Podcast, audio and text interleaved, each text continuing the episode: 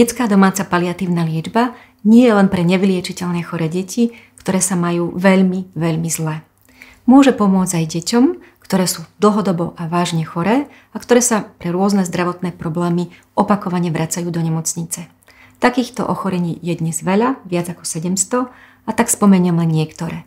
Paliatívna liečba môže pomôcť deťom s vrodenými genetickými syndrómami, ako napríklad deťom s Edwardsovým syndrómom, Patavovým syndrómom, deťom s vrodenými vývojovými vadami, či už je to mozgu, srdiečka, obličiek, pľúc alebo pečene, deťom s vrodenými metabolickými vadami, napríklad chorobami energetického metabolizmu, deťom s neurodegeneratívnymi chorobami, cystickou fibrózou, deťom s vážnou formou detskej mozgovej obrny, dokonca aj deťom po vážnych úrazoch, autohaváriách a otravách.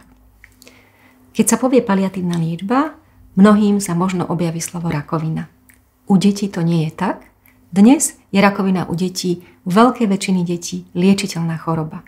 A preto detská domáca paliatívna liečba pomáha najmä deťom s nenádorovými chorobami.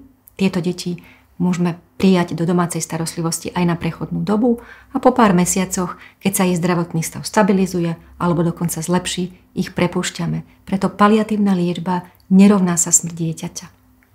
U detí s rakovinou je paliatívna liečba vhodná vtedy, keď choroba nereaguje na liečbu alebo sa opakovane napriek liečbe vracia. Vtedy s paliatívnou liečbou nečakajme. Aj nízkodávkovaná onkologická liečba a opakované návštevy paliatívneho tímu doma môžu veľmi zlepšiť kvalitu života dieťatka aj celej rodiny. Urobme všetko preto, aby nevyliečiteľné choré deti žili dlhšie a kvalitnejšie, a preto príjmime paliatívnu liečbu. Stojí to za to.